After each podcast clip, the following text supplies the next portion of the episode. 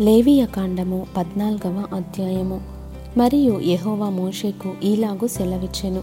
కుష్ఠరోగి పవిత్రుడని నిర్ణయించిన దినమున వాని గూర్చిన విధి ఏదనగా యాజకుని యొద్దకు వానిని తీసుకొని రావలెను. యాజకుడు పాలెము వెలుపలికి పోవలెను. యాజకుడు వానిని చూచినప్పుడు కుష్టు పొడ బాగుపడి కుష్ఠరోగిని విడిచిన ఎడల యాజకుడు పవిత్రత పొందగోరు వాని కొరకు సజీవమైన రెండు పవిత్ర పక్షులను దేవదారు కర్రను రక్తవర్ణము గల నూలును హిస్సోపును తెమ్మని ఆజ్ఞాపింపవలెను. అప్పుడు యాజకుడు పారు నీటిపైని మంటి పాత్రలో ఆ పక్షులలో ఒకదానిని చంపనాజ్ఞాపించి సజీవమైన పక్షిని ఆ దేవదారు కర్రను రక్తవర్ణము గల నూలును హిస్సోపును తీసుకొని పారు నీటిపైని చంపిన పక్షి రక్తములో వాటిని సజీవమైన పక్షిని ముంచి కుష్టు విషయములో పవిత్రత పొందగోరు వాని మీద ఏడు మారులు ప్రోక్షించి వాడు పవిత్రుడని నిర్ణయించి సజీవమైన పక్షి ఎగిరిపోవున్నట్లు దానిని వదిలివేయవలెను. అప్పుడు పవిత్రత పొందగోరువాడు తన బట్టలు ఉదుకుకొని తన రోమమంతటిని క్షౌరము చేసుకొని నీళ్ళతో స్నానము చేసి పవిత్రుడగును. తరువాత వాడు పాలెములోనికి వచ్చి తన గుడారము వెలుపల ఏడు దినములు నివసింపవలెను. ఏడవ నాడు తన రోమమంతటిని తన తలను తన గడ్డమును తన కనుబొమలను క్షౌరము చేసుకునవలెను. తన రోమమంతటిని క్షౌరము చేసుకొని బట్టలు ఉదుకుకొని యొడలు నీళ్ళతో కడుగుకొని పవిత్రుడగును. ఎనిమిదవ నాడు వాడు నిర్దోషమైన రెండు మగ గొర్రె పిల్లలను నిర్దోషమైన ఏడాది ఆడు గొర్రె పిల్లను నైవేద్యమునకై నూనె కలిసిన మూడు పదియవ వంతుల గోధుమ పిండిని ఒక అర్ధసేరు నూనెను తీసుకొని రావలెను. పవిత్రపరచు యాజకుడు పవిత్రత పొందగోరు మనుషుని వాటితో ప్రత్యక్షపు గుడారము యొక్క ద్వారమున యెహోవా సన్నిధికి తీసుకొని రావలెను. అప్పుడు యాజకుడు ఒక మగ గొర్రె పిల్లను అర్ధసేరు నూనెను తీసుకొని అపరాధ పరిహారార్థ బలిగా వాటిని దగ్గరకు తెచ్చి అల్లాడింపబడు అర్పణముగా యహోవ సన్నిధిని వాటిని అల్లాడింపవలెను. అతడు పాప పరిహారార్థ బలి పశువును దహన బలి పశువును వధించు. పరిశుద్ధ స్థలములో ఆ గొర్రె పిల్లను వధింపవలెను. పాప పరిహారార్థమైన దాని వలె అపరాధ పరిహారార్థమైనదియు యాజకుని దగును. అది అతి పరిశుద్ధము. అప్పుడు యాజకుడు అపరాధ పరిహారార్థమైన దాని రక్తములో కొంచెము తీసి పవిత్రత పొందగోరు వాని కుడి చెవి కొన మీదను వాని కుడి చేతి బొట్టన వ్రేలి మీదను వాని కుడికాలి బొట్టన వ్రేలి మీదను దానిని చమరవలెను. మరియు యాజకుడు అర్ధసేరు నూనెలో కొంచెము తీసి తన ఎడమ అరచేతిలో పోసుకొనవలెను. అప్పుడు యాజకుడు తన ఎడమ అరచేతిలోనున్న నూనెలో తన కుడి చేతి వ్రేలు ముంచి యహువ సన్నిధిని ఏడు మారులు తన వ్రేలితో ఆ నూనెలో కొంచెము ప్రోక్షింపవలెను. యాజకుడు తన అరచేతిలోనున్న కొదువ నూనెలో కొంచెము తీసి పవిత్రత పొందగోరు వాని కుడి చెవి కొన మీదను వాని కుడి చేతి బొట్టన వ్రేలి మీదను వాని కుడికాలి బొట్టన వ్రేలి మీదను ఉన్న అపరాధ పరిహారార్థ బలిపశువు యొక్క రక్తము మీద చమరవలెను. అప్పుడు యాజకుడు తన అరచేతిలోనున్న కొదువ నూనెను పవిత్రత పొందగోరు అని తల మీద చమరవలెను. అట్లు యాజకుడు యహోవ సన్నిధి వాని నిమిత్తము ప్రాయశ్చిత్తము చేయవలెను. అప్పుడు యాజకుడు పాప పరిహారార్థ బలి అర్పించి అపవిత్రత పోగొట్టుకొని పవిత్రత పొందగోరు వాని నిమిత్తము ప్రాయశ్చిత్తము చేసిన తరువాత వాడు దహన బలి పశువును వధింపవలెను. యాజకుడు దహన బలి ద్రవ్యమును నైవేద్యమును బలిపీఠము మీద అర్పింపవలెను. అట్లు యాజకుడు వాని నిమిత్తము ప్రాయశ్చిత్తము చేయగా వాడు పవిత్రుడగును. వాడు బీదవాడై పై చెప్పినదంతయు తేజాలని ఎడల తన నిమిత్తము ప్రాయశ్చిత్తము కలుగుటకై వాడు అల్లాడించుటకు అపరాధ పరిహారార్థ బలిగా ఒక గొర్రె పిల్లను నైవేద్యముగా తూములో పదియవ వంతు నూనెతో కలిసిన గోధుమ పిండిని ఒక అర్ధసేరు నూనెను వారికి దొరకగల రెండు తెల్ల గువ్వలనే గాని రెండు పావురపు పిల్లలనే గాని అనగా పాప పరిహారార్థ బలిగా ఒకదానిని దహన బలిగా ఒకదానిని తీసుకొని రావలెను. వాడు పవిత్రత పొంది ఎనిమిదవ నాడు యహోవా సన్నిధికి ప్రత్యక్షపు గుడారం యొక్క ద్వారమునకు యాజకుని యొద్దకు వాటిని తీసుకొని రావలెను.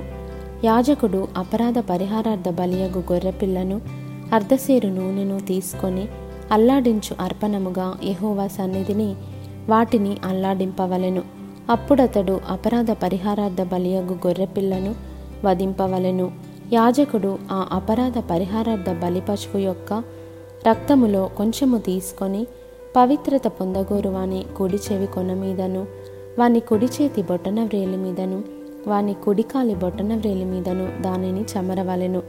మరియు యాజకుడు ఆ నూనెలో కొంచెము తన ఎడమ అరచేతిలో పోసుకొని తన ఎడమ చేతిలో నున్న ఆ నూనెలో కొంచెము తన కుడి వ్రేలితో యహోవ సన్నిధిని ఏడు మారులు ప్రోక్షింపవలెను. మరియు యాజకుడు తన అరచేతిలోనున్న నూనెలో కొంచెము పవిత్రత పొందగోరు వాని కుడి చెవి కొన మీదను వాని కుడి చేతి బొటన వ్రేలి మీదను వాని కుడికాలి బొటన వ్రేలి మీదను ఆ అపరాధ పరిహారార్థ బలిపశువు యొక్క రక్తమున్న చోటను వేయవలెను. యాజకుని అరచేతిలోనున్న కొదువ నూనెను అతడు పవిత్రత పొందగోరు వానికి సన్నిధిని ప్రాయశ్చిత్తము కలుగజేయుటకు వాని తల మీద పోయవలెను. అప్పుడు వానికి దొరకగల ఆ తెల్ల గువ్వలలోనే గాని పావురపు పిల్లలలోనే గాని ఒకదాని నర్పింపవలెను. తన నైవేద్యముగాక వాటిలో తనకు దొరకగల పాప పరిహారార్థ బలిగా ఒకదానిని దహన బలిగా ఒకదానిని అర్పింపవలెను. అట్లు యాజకుడు పవిత్రత పొందగోరువాని నిమిత్తము యహువ సన్నిధిని ప్రాయశ్చిత్తము చేయవలెను. కుష్టుపొడ కలిగినవాడు పవిత్రత పొందదగిన వాటిని సంపాదింపలేని ఎడల వాని విషయమైన విధి ఇదే. మరియు యహోవా మోషే అహరోనులకు ఈలాగు సెలవిచ్చెను. నేను స్వాస్థ్యముగా మీకిచ్చుచున్న దేశమునకు మీరు వచ్చిన తర్వాత మీ స్వాస్థ్యమైన దేశములోని ఏ ఇంటనైనను నేను కుష్టుపొడ కలుగజేసిన ఎడల ఆ ఇంటి యజమానుడు యాజకుని యొద్దకు వచ్చి నా ఇంటిలో కుష్టుపొడ వంటిది నాకు కనబడినని అతనికి తెలియచెప్పవలెను. అప్పుడు ఆ ఇంటనున్నది యావత్తును అపవిత్రము కాకుండునట్లు యాజకుడు ఆ కుష్టుపొడను చూచుటకు రాకమునుపు అతడు ఆ ఇల్లు వట్టిదిగా చేయని ఆజ్ఞాపింపవలెను. ఆ తరువాత యాజకుడు ఆ ఇల్లు చూచుటకై లోపలికి వెళ్ళవలెను. అతడు పొడ చూచినప్పుడు ఆ పొడ ఇంటి గోడలయందు పచ్చదాలుగానైనను ఎర్రదాలుగానైనను ఉండు పల్లపు చారలు గలదై గోడ కంటే పల్లముగా ఉండిన ఎడల యాజకుడు ఆ ఇంట నుండి ఇంటి వాకిటికి బయలు వెళ్ళి ఆ ఇల్లు ఏడు దినములు మోసి ఉంచవలెను. ఏడవ నాడు యాజకుడు తిరిగి వచ్చి దానిని చూడవలెను. అప్పుడు ఆ పొడ ఇంటి గోడలయందు వ్యాపించినదైన ఎడల యాజకుని సెలవు చొప్పున ఆ పొడగల రాళ్ళను ఊడదీసి ఊరి వెలుపలనున్న అపవిత్ర స్థలమున పారవేయవలెను. అప్పుడతడు ఆ ఇంటి లోపలను చుట్టూ గోడలను గీయింపవలెను. వారు గీసిన పిల్లలను ఊరి వెలుపలనున్న అపవిత్ర స్థలమున పారబోసి వేరు రాళ్ళను తీసుకొని ఆ రాళ్ళకు ప్రతిగా చేర్పవలెను. అతడు వేరు అడుసును తెప్పించి ఆ ఇంటి గోడకు పూయింపవలెను. అతడు ఆ రాళ్ళను ఊడదీయించి ఇల్లు గీయించి దానికి అడుసును పూయించిన తర్వాత ఆ పొడ తిరిగి ఆ ఇంట బయలుపడిన ఎడల యాజకుడు వచ్చి దాన్ని చూడవలెను. అప్పుడు ఆ పొడ ఆ ఇంట వ్యాపించిన ఎడల అది ఆ ఇంటిలో కొరుకుడు కుష్టము అది అపవిత్రము.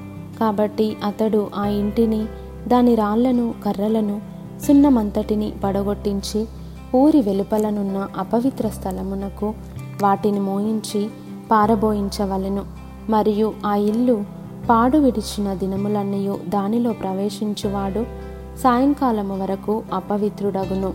ఆ ఇంట పండుకొనువాడు తన బట్టలు ఉదుగు కొనవలెను. ఆ ఇంట భోజనము చేయువాడు తన బట్టలు ఉదుగు కొనవలెను యాజకుడు వచ్చి లోపల ప్రవేశించి చూచినప్పుడు ఆ ఇంటికి అడుసు వేసిన తరువాత ఆ పొడ ఇంటిలో వ్యాపింపకపోయిన ఎడల పొడ బాగుపడెను గనుక ఆ ఇల్లు పవిత్రమని యాజకుడు నిర్ణయింపవలెను.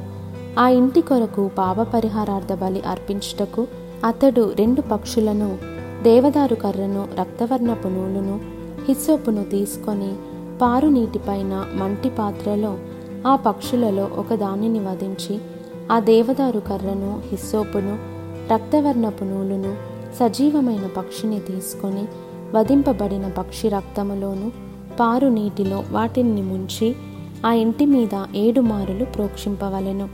అట్లు ఆ పక్షి రక్తముతోనూ ఆ పారు నీటితోనూ సజీవమైన పక్షితోనూ దేవదారు కర్రతోనూ హిస్సోపుతోనూ రక్తవర్ణపు నూలుతోనూ ఆ ఇంటి విషయములో పాపపరిహారార్థ బలి అర్పింపవలెను.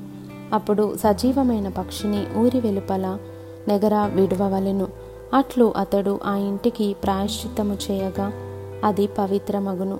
ప్రతి విధమైన కుష్టుపొడను గూర్చియు బొబ్బను గూర్చియు వస్త్ర కుష్టమును గూర్చియు వస్త్రమునకైనను ఇంటికైనను కలుగు కుష్టమును గూర్చియు వాపును గూర్చియు పక్కును గూర్చియు నిగనిగలాడు మచ్చను గూర్చియు. ఒకడు ఎప్పుడు అపవిత్రుడగునో ఎప్పుడు పవిత్రుడగునో తెలియజేయుటకు ఇది కుష్టమును గూర్చిన విధి.